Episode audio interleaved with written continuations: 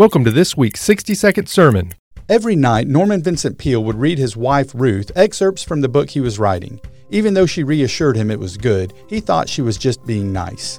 One day, Peale decided to throw the manuscript in the trash and made Ruth promise not to remove it. She kept her promise by loading the trash can into the car and taking it to the publisher. The publisher loved the manuscript, and the book went on to sell over 5 million copies, much to Norman's disbelief. And the name of the book? The Power of Positive Thinking.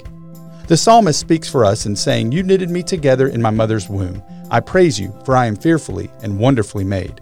Many times we are our own worst critics. And while we need to be reminded that salvation comes through Jesus Christ alone and there is nothing we can do to earn our salvation, it is also important to remember you are fearfully and wonderfully made in the image of our God. You are special, and your worth comes from being loved and created by God. Do not let personal discouragement or doubts get in the way of being a witness to others. We hope you've enjoyed this week's 60 second sermon